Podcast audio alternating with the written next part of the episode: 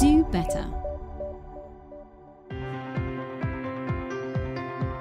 Bienvenidos al podcast de Do Better, el hub de contenidos digitales de ESADE creado para mentes interesadas en hacerlo mejor. Las últimas novedades, perspectivas y avances de investigación. Lo último en el mundo de la innovación y las ideas y los retos sociales. Consejos para mejorar la toma de decisiones en tu empresa y estrategias para afrontar los retos de la globalización. Podéis enviar vuestras dudas o comentarios a través del apartado de contacto de nuestra plataforma dobetter.esade.edu.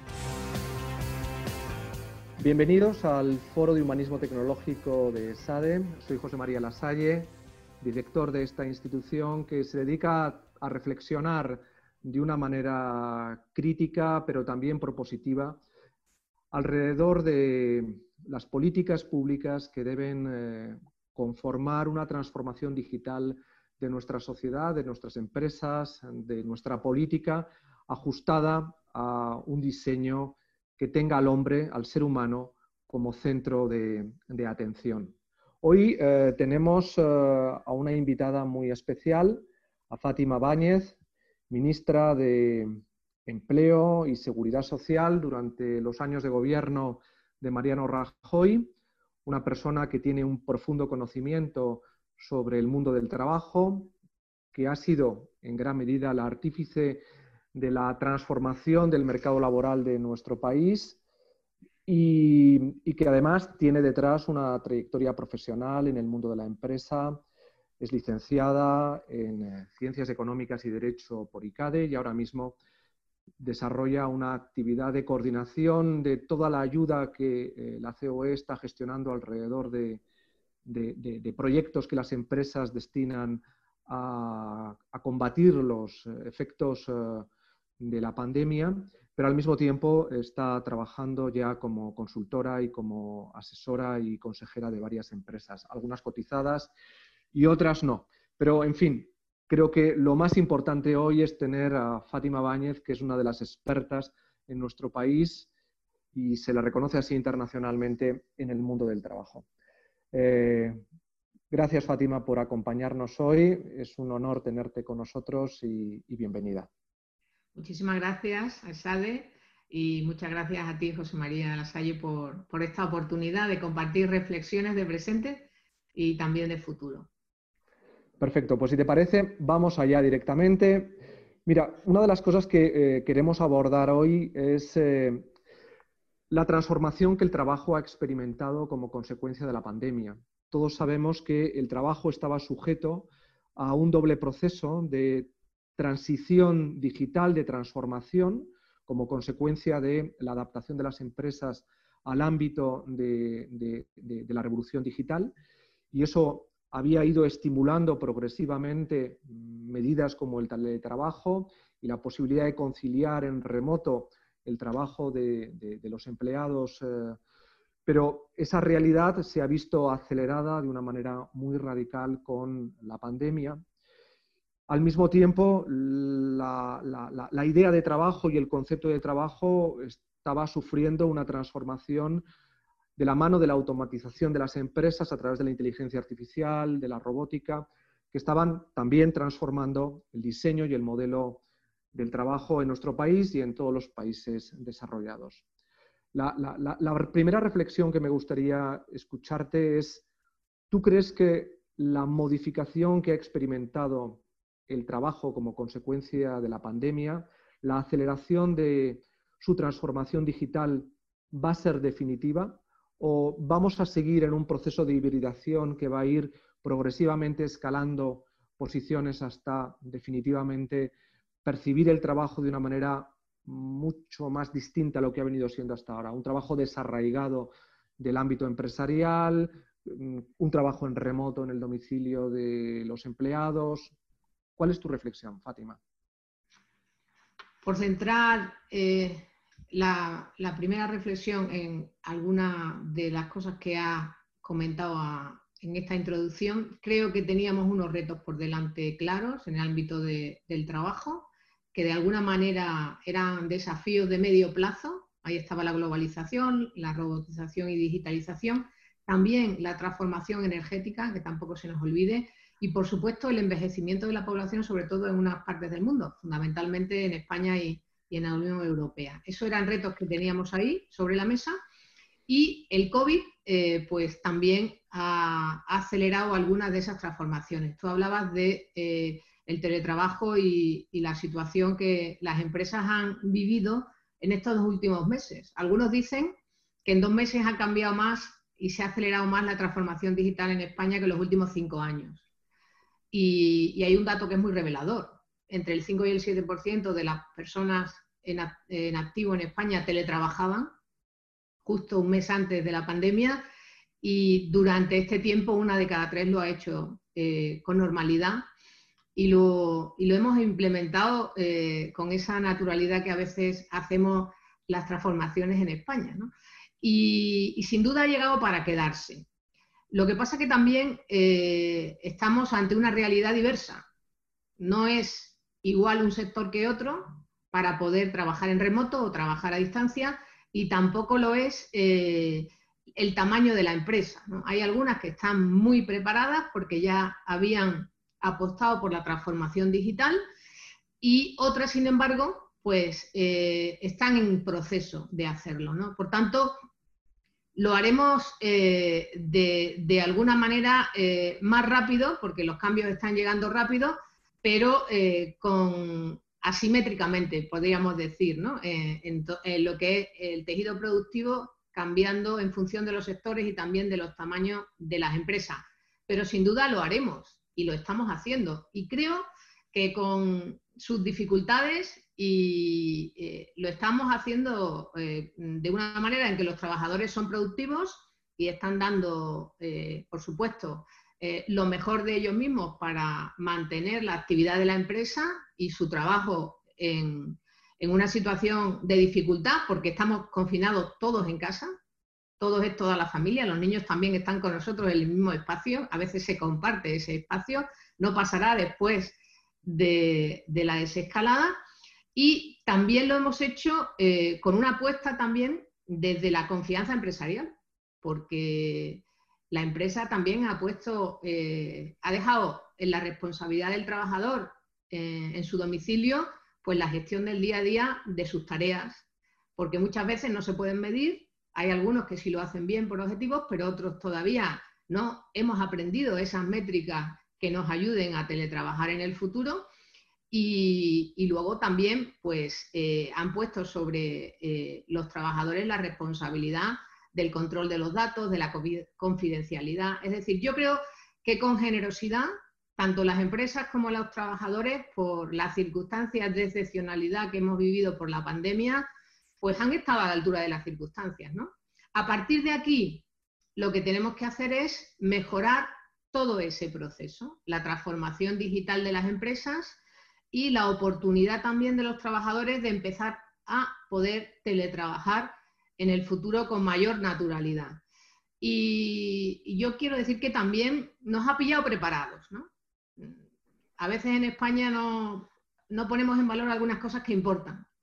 Tú has sido secretario de Estado de Agenda Digital y quizá el cambio y la transformación hacia la era digital en España nos pilla en una revolución más preparado que nunca, porque tenemos infraestructuras de las mejores del mundo en conectividad y en comunicaciones como nunca nos ha pasado en otra revolución industrial, de revolución en nuestra historia económica. Por tanto, creo que para la revolución digital España tiene infraestructuras y está mejor preparada. Dejamos en marcha y está totalmente desplegándose en este momento ese plan 300%, que es una cobertura eh, ultra rápida en el 100% del territorio. Eso me parece que es un elemento muy importante para los cambios que vienen. Eh, en segundo lugar, eh, también tuvimos eh, la capacidad de anticiparnos como sociedad y también como administración pública y regular por primera vez en el Estatuto de los Trabajadores en el año 2012 el teletrabajo en nuestro país. El trabajo en instancia está regulado en el, en el Estatuto de los Trabajadores desde el año 2012, desde la reforma del 2012. Y ahí ya se sentaban las bases con carácter general de, la protección de los derechos de los trabajadores.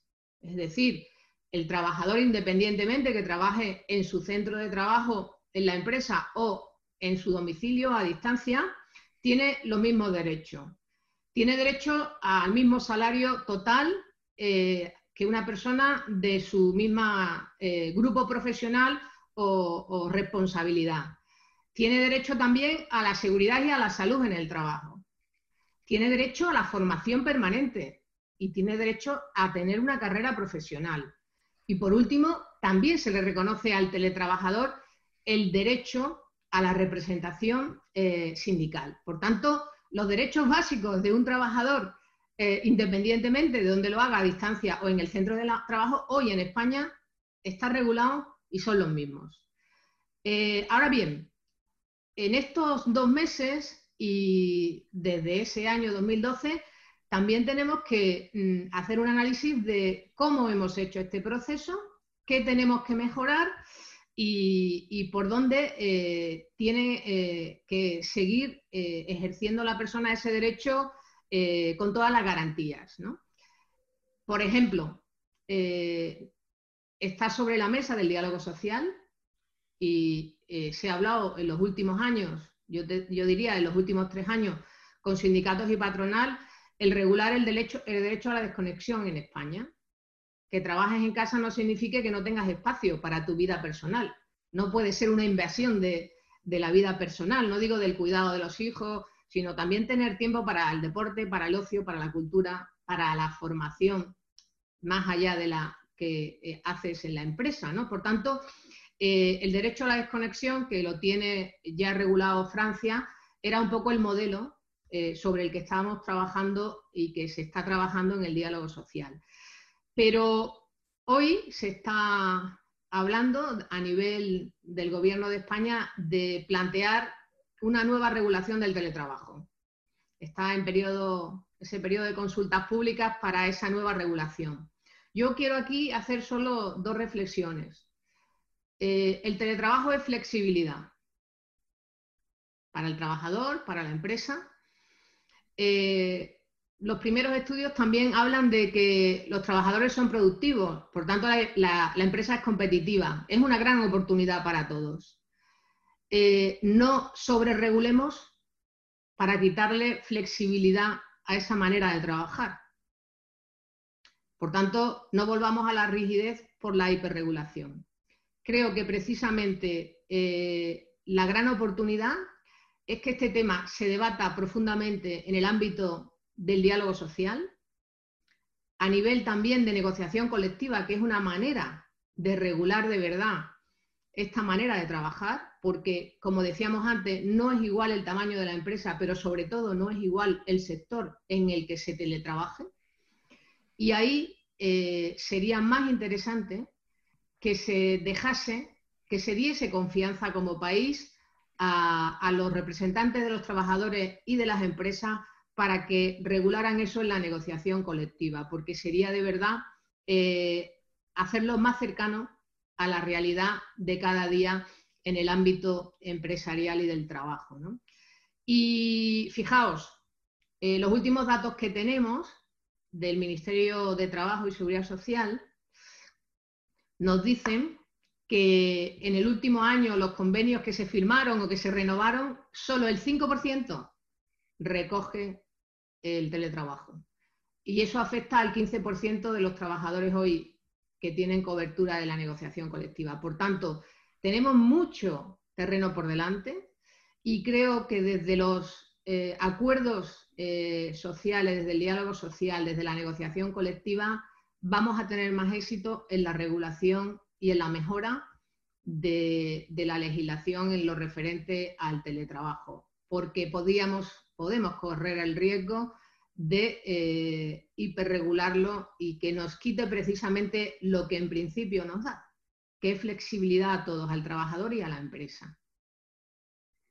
Entonces que has hecho una, disección y un análisis eh, tan pormenorizado y tan extenso que prácticamente ya me has dejado sin, poderte plantear preguntas que has ido abordando según ibas haciendo la, exposición. Cualquiera pensaría que nos hemos coordinado previamente y te he dicho, estos van a ser los temas. No, has ido perfectamente eh, desarrollando el planteamiento que tenías, eh, que, tienes en la cabeza y que evidencia que, tu soltura y tu conocimiento sobre estos temas es el que ya sabemos que es. ¿no? Yo lo único, al hilo de lo que estabas eh, planteando, hay una cuestión que has apuntado estabas hablando de, las ventajas eh, competitivas que tiene España pues por su despliegue de infraestructuras digitales o porque ya tiene una regulación básica sobre la que poder articular una regulación más precisa que permita dar una seguridad jurídica dentro de la flexibilidad que planteabas al desarrollo del trabajo en remoto o el teletrabajo. Pero sí hay una parte que me parece importante, que yo creo que es donde quizá debe incidirse más en el diseño de las políticas públicas en estos momentos, que es en, el estímulo de las habilidades digitales de los trabajadores. Yo creo que hay ahí probablemente un, gap eh, importante. Eh, no todo el mundo, sobre la base de que siempre el teletrabajo tiene un elemento de voluntariedad, ¿no?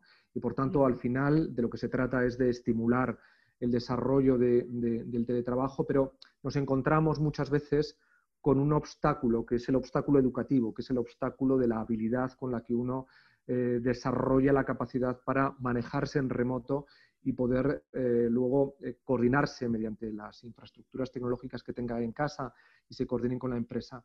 Y luego otro tema también importante que también has mencionado de pasada, por tanto uno sería que nos comentaras el tema de la educación y de las habilidades digitales.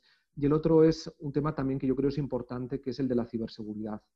Ciberseguridad con relación a las empresas.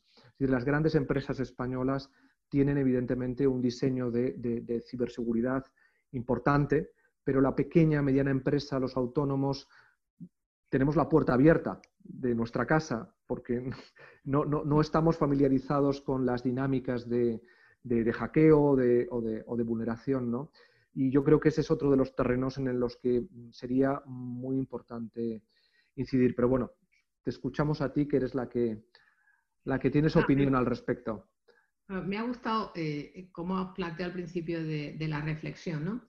Eh, aquí, eh, sobre la transformación digital, sobre los nuevos empleos que vienen, hay dos posturas, ¿no? unos que lo ven con temor y otros que lo ven como oportunidad. Yo claramente lo veo como una gran oportunidad, pero no lo digo desde la voluntad, que también, porque yo creo que los cambios y las revoluciones han venido para mejorar la vida de las personas y también de los trabajadores, sino con datos.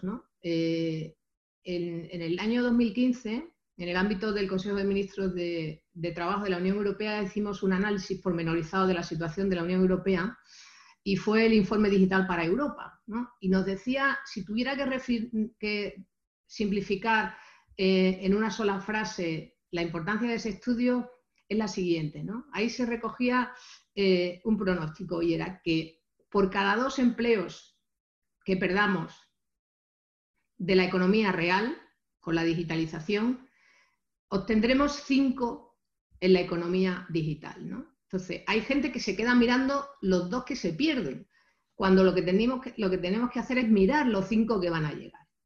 Y eso pasa mucho por anticiparse. Fijaos, en los últimos 10 años, el crecimiento de los empleos de, eh, altamente técnicos en la Unión Europea han crecido el doble que el resto de la economía en general. Por tanto, la experiencia de los últimos 10 años ya nos vale. Pero, ¿por qué decía esto? Esos cinco por los que tenemos que ir tienen mucho que ver con la reflexión que has hecho antes, José María, porque necesitamos tener eh, a los trabajadores preparados para ese reto. Y eso es eh, formación. Con carácter general, en el mundo del trabajo, la formación no es ahora, como era en el pasado, en el siglo pasado, para un puesto de trabajo concreto el reto de verdad, si queremos ser eh, eh, como, sociedad competitivos, tenemos que formar a los trabajadores para ser permanentemente empleables. Esa es la diferencia. Y sin duda, uno de los grandes retos es eh, formarles en competencias digitales y en competencias tecnológicas, porque es el presente, no el futuro, es el presente. Y ahí hay que hacer grandes esfuerzos, porque hoy en España con tasas de paro muy elevadas eh, con respecto a nuestros socios comunitarios, todavía hay un 25% de las vacantes en el mercado de trabajo que no se cubren porque tienen eh, alto contenido tecnológico. Por tanto, ahí está, ahí está nuestra gran oportunidad. Por tanto, formación permanente en capacidades digitales y en capacidades tecnológicas. Y de manera particular para los trabajadores de mayor edad, con planes específicos, que han vivido menos desde el inicio de su actividad como trabajadores las competencias, los cambios, las transformaciones tecnológicas, y también para los jóvenes, porque eh, los jóvenes eh, son ya digitales y desde la escuela se deben de empezar a aprender esas competencias pero también los tenemos que adaptar y reciclar a los nuevos perfiles para perfeccionarlos. Ellos tienen, siendo eh, la población activa más castigada en términos de, paro, tienen eh, las mayores oportunidades en este mundo que se abre. Y por supuesto, de manera transversal, no nos podemos olvidar de la igualdad de oportunidades entre las mujeres y hombres, en todo, en todo su ámbito, porque a veces hay una pequeña brecha digital pensando también eh, en, las mujeres. Y eso eh, tiene que ser para nosotros también un elemento de trabajo de medio plazo como sociedad. Y a mí me, gustaría también eh, decir que pensando en el futuro del empleo, ese futuro del empleo que queremos, en positivo, con motivo del centenario del año pasado de la Organización Internacional del Trabajo, pusimos en marcha en el año 2017 en España una conferencia tripartita con la Organización Internacional del Trabajo, que inauguró, por cierto, Su Majestad el Rey Felipe, donde las organizaciones sindicales, las organizaciones empresariales, el gobierno de España entonces y eh, todos los expertos y la sociedad civil, universidades, expertos, trabajamos pensando en esto. Y de ahí eh, se cogieron conclusiones a nivel de España, hicieron lo mismo el resto de los países que estamos en la OIT y por dónde va ese futuro del trabajo que queremos. Pues por algo tan sencillo como decías tú antes, ¿no? Por poner a las personas en el centro de todas las políticas económicas y sociales.